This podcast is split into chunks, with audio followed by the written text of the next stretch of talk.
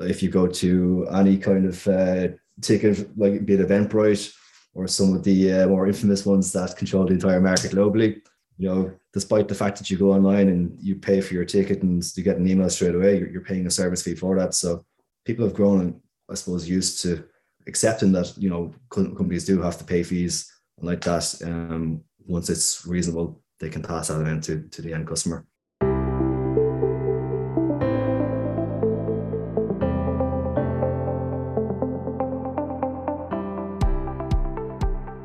Welcome back, everyone. It's that time. It's the Venture Business Podcast, again from the Venture Business Network.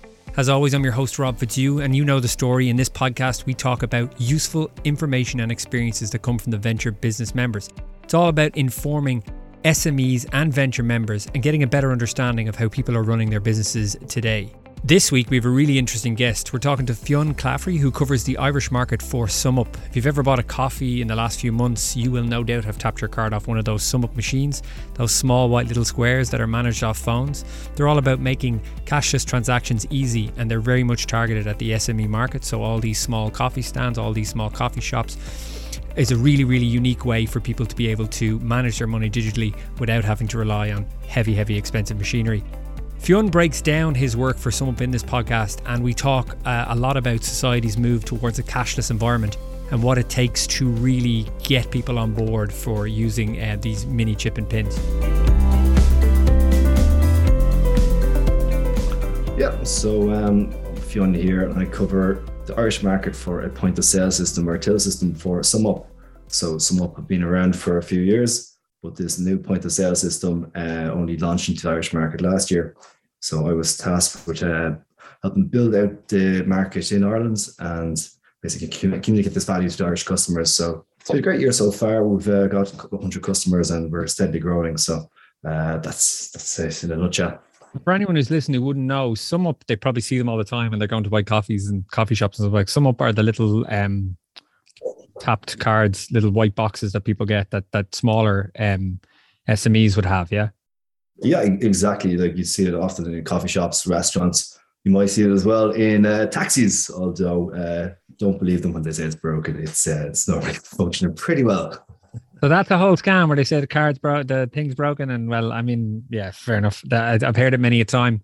And um, so from from from from your particularly, how did you end? What were you doing before you got involved in SumUp? So before I got involved in SumUp, I was working with uh, Oracle. You might know them from ah, the yes. F1 winning team. So they've got a range of customer facing applications to help uh, create a better customer experience online. So uh, yeah, the, my time at Oracle came to an end. Basically, there was a shift for the CX products in Ireland. And uh, with that, then um, Goodtill came up, and the prospect of card payments in Ireland just uh, seemed quite exciting to me because it was in the middle of a global pandemic and there was a seismic shift from cash to card payments. So uh, before I suppose accepting position, I looked at uh, the ATM reports for Ireland at the time, and I think cash withdrawals had gone down 40% prior to COVID. And then once COVID came about, then I think it was like over 90% of transactions were done through cards. So it seemed like a, a growing industry to be in. And that, that's what brought me to the Sum SumUp brand. In terms of the landscape before you came on board, you see you launched last year. What was the? Because I, I I'm I'm under the impression, and maybe I'm delusional, that the, that the card readers were around for quite some time. But was that? Is there was that a different thing, or or I just I vaguely remember somebody about five years ago had come to me and were like, "Hey, listen, for twenty euro a month or something like that, or I can't remember what it was, you could get a card reader because I was going to use them for classes." What was on the landscape before SumUp showed up? Yeah, no, you're, you're dead right there. So there were card readers around before this. Um, it was quite monopolized as well in industry. So you do have your staples like your Bank of Ireland, AIB. Um, so you've got disruptors in the industry in the last couple of years. So for smaller merchants who didn't want to consistently pay high fees and uh, all these hidden costs with a card reader, they want to basically a straightforward transaction. That's where you saw these uh, non-bank companies, financial tech companies offer a different type of service and whereby it was made more accessible to say a small trader uh, who might only use it occasionally. So it just it just changed, I suppose, the cost of having a card reader. Where in the past you might have had someone in rural Ireland and they didn't want to go down the road of getting a card reader because they would have lost a large percentage of their margins uh, through card reader. Now they're able to simply get a small card reader in, quick setup, and uh, like that enable their customers to to take card payments. yeah, I, I remember I I remember used to go into certain shops years ago, and they'd be like, um, "Ah, no, we don't we don't do we don't do card." Because they didn't want to pay the fees to the bank to pay for the actual card reader, and um, so I'm assuming that has that whole process has become a lot cheaper. Is it a percentage of sales or is it an, an outright cost to get the box? Yeah, so it's um is a upfront for the, for the card reader for using it that way, and then after that, then it's a percentage of the sales. But um, where some come along is we try to be as transparent as we can about the sales uh, and the cost of it.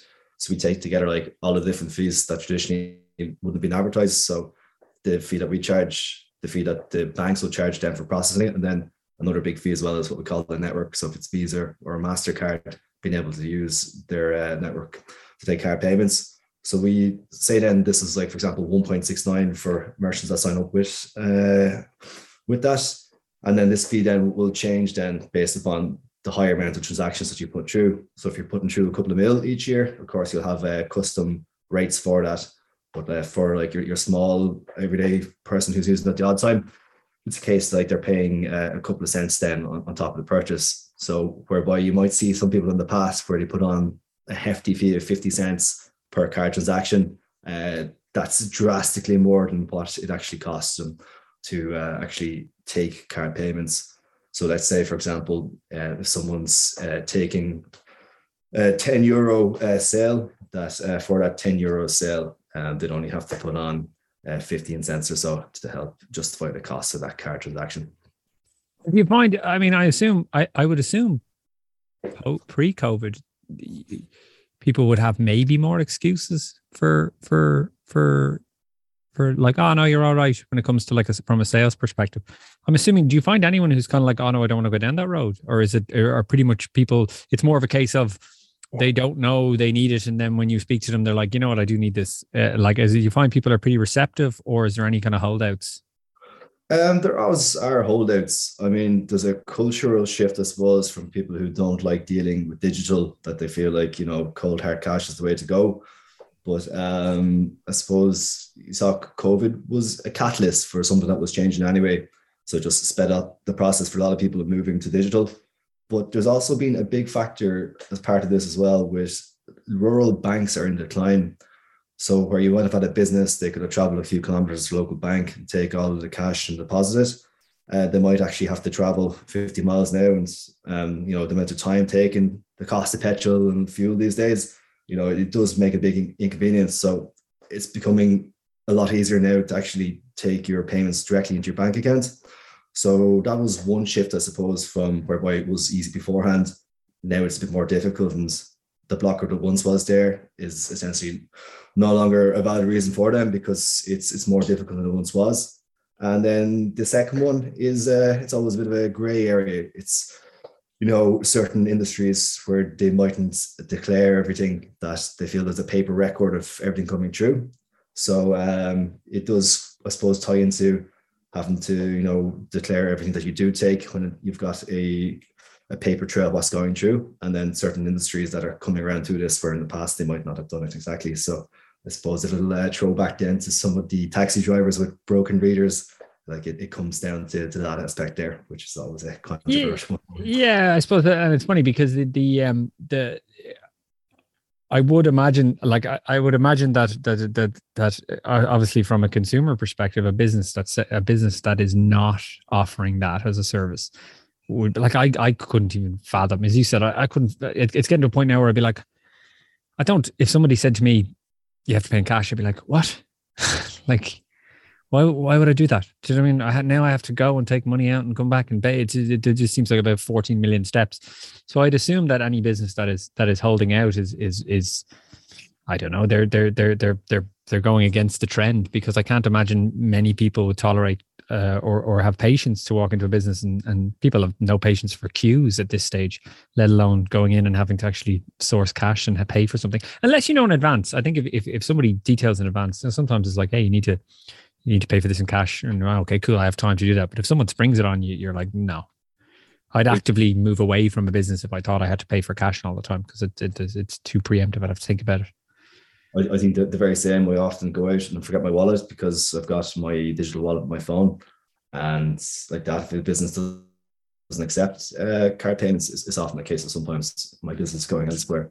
So uh, yeah, like I think there's no excuse really not to take card payments these days. That it's just so accessible and you know it's not very cost heavy. Um, but if you think about coming back to queues and beating the queues, one of our customers now would be the Aviva Stadium, and they've actually recently gone cashless because they found that when they're using card transactions, most kind of transactions will be under that uh, 30 euros limit when they're paying with contactless. And like contactless transactions, like I think are three times faster than cash or your traditional uh, insert and insert and uh, chip and pin. So it's just uh, helping like that get rid of queues, and uh, really is just a case of uh, you know we have made that shift towards digital, and like some people are still playing catch up. So um, they'll ultimately lose out if they don't make that transition because you know, uh, like you yourself or me going out with just our phone, um, we'll move on to their next door neighbors and give our business there if they don't take car payments. Yeah, that's the thing. Is there's there's there's always somebody selling coffee next door. So, um, but the yeah, is was that is that the bars in the Aviva or is that actually going into the building or is it like for everything? Oh yeah, it's a great question. So it, it's the food and bev section. So like if you're going to get some refreshments at half time, be it a, you know a couple of Guinness or a Coke or a burger, um, it's yeah, it's the food and bev section. Okay, brilliant. And and in terms of Aviva, sounds like a pretty large client. What are what's like who is because I associate SumUp in the best way possible with you know my local coffee shop, um, you know that kind of thing. It, it seems to be a broad range of people who are who are adopting this technology. Mm-hmm. It, it, does indeed. Like um, for like the bigger clients, obviously we do get uh, custom rates in for them. So it's a case of sometimes there's not the awareness that we cater for large customers, but it's coming back to I suppose the mission statement of SumUp.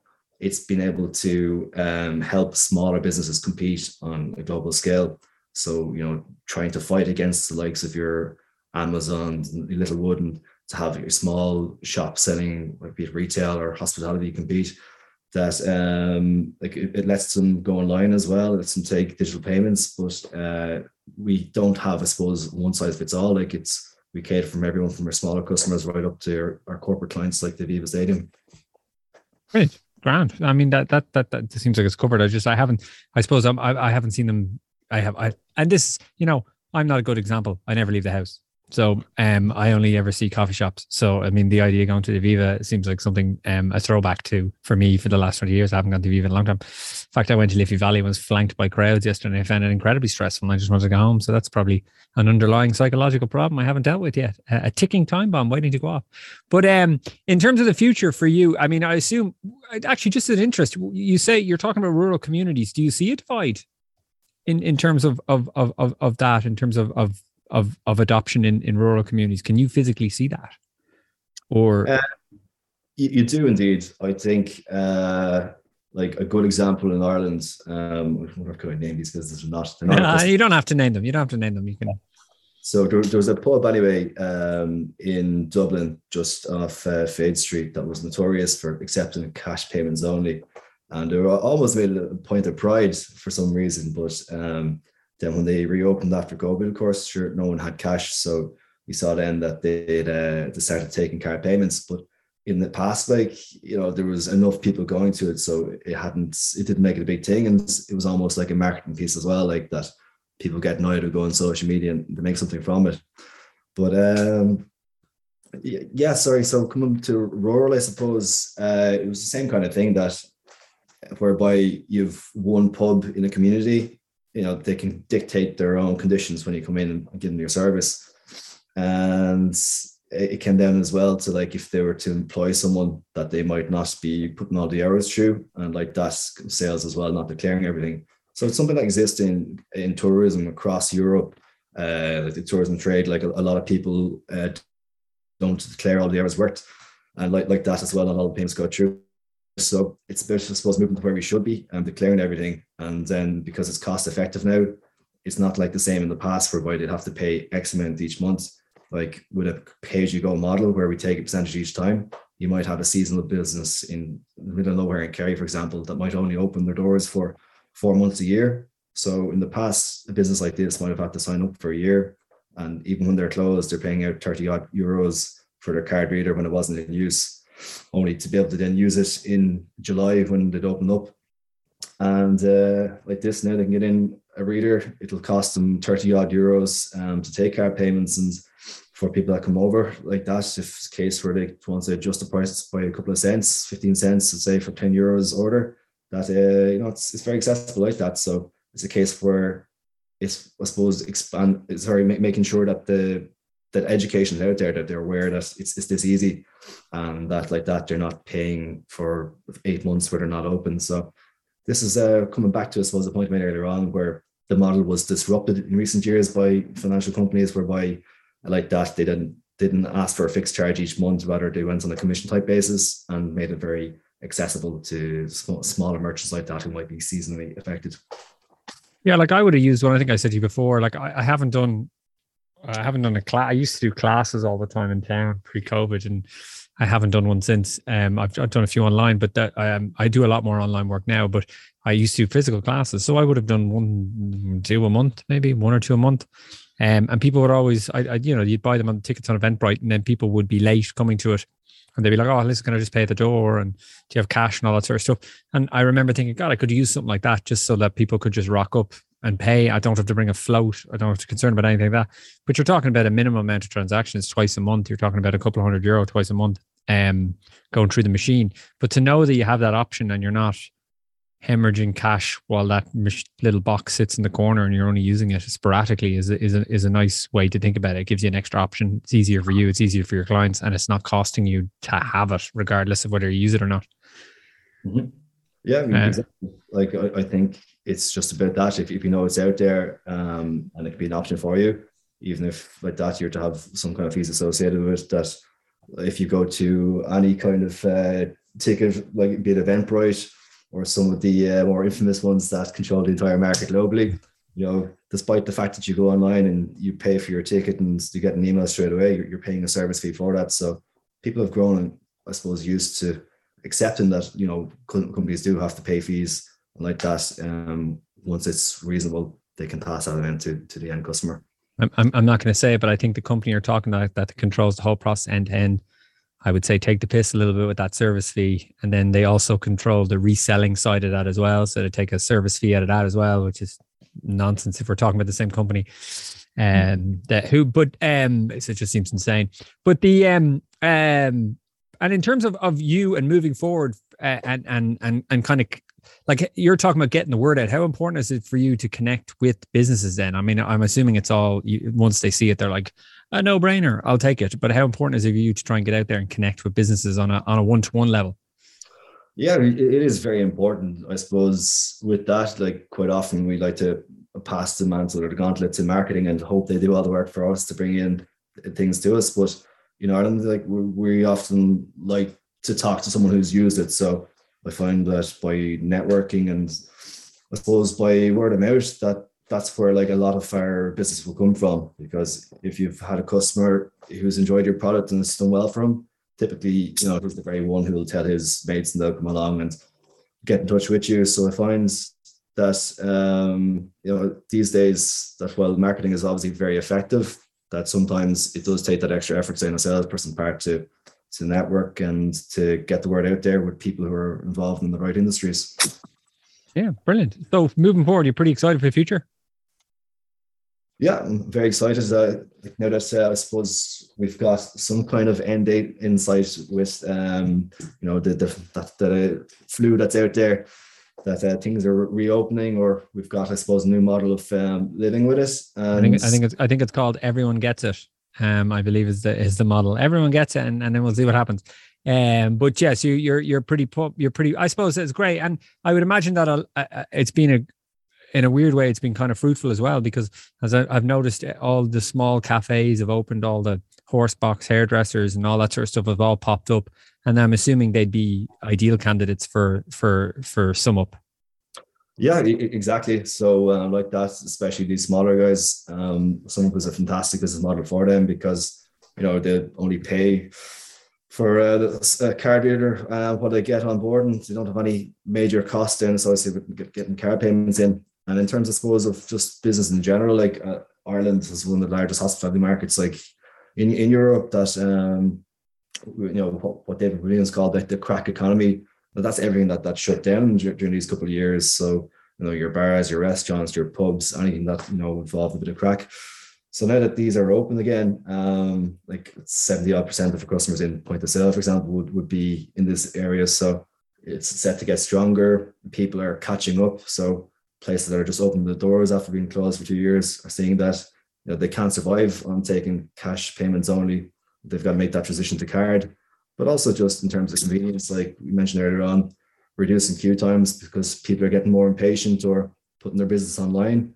Like uh, these are all aspects I suppose we help with, and uh, you know you, will see that in the next couple of years that you know any any business you go into really will have these options available, and that card payments won't be an issue. Hopefully, in the next couple of years. Actually, that's a that's a question I have just for myself at a personality uh, a, uh, uh, a thing you just mentioned online. Am I capable then of taking like a traditional chip and pin? Am I taking taking taking?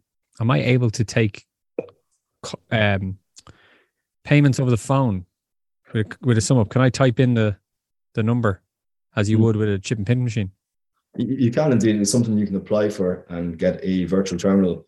So um, basically we will always try and get people to either send like a payment link or something whereby the end customer can say get a link sent to their WhatsApp or email, click onto it and put in their own card details. Because the moment then you start taking payments over the phone, there's extra security steps involved. And with that too, there's extra costs involved. So it tends to work out to be a little bit more expensive to take uh, payments over the phone, but it's something we do. But our payment links would be something we prefer because it's easier to authenticate things and then you've got like your verified by Visa and things that, that do their job there. So it's something I think that will, as we go on, die out in a sense because, um, like you know, I, even myself, if I ever bring up someone and I'm ordering a service or product, when you got when you have to call out your card number over the phone, there's always a little voice in the back of your head going, "Well, don't do it." Yeah, this with, with, uh, with utmost privacy, you know.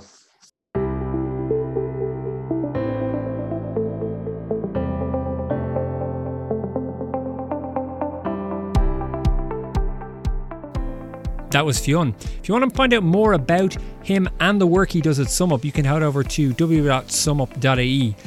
You know the story. You're listening to the Venture Talks podcast on the Venture Business Network. You can subscribe to this podcast from wherever you listen to your podcasts. If you want to find out more about the network itself, I'd recommend heading over to www.venturenetwork.ie. A lot of amazing members there, so really good resources and a really good way to connect with other businesses uh, and if you'd like to your business to be featured on this podcast, you can email me at filmsmartpro.com.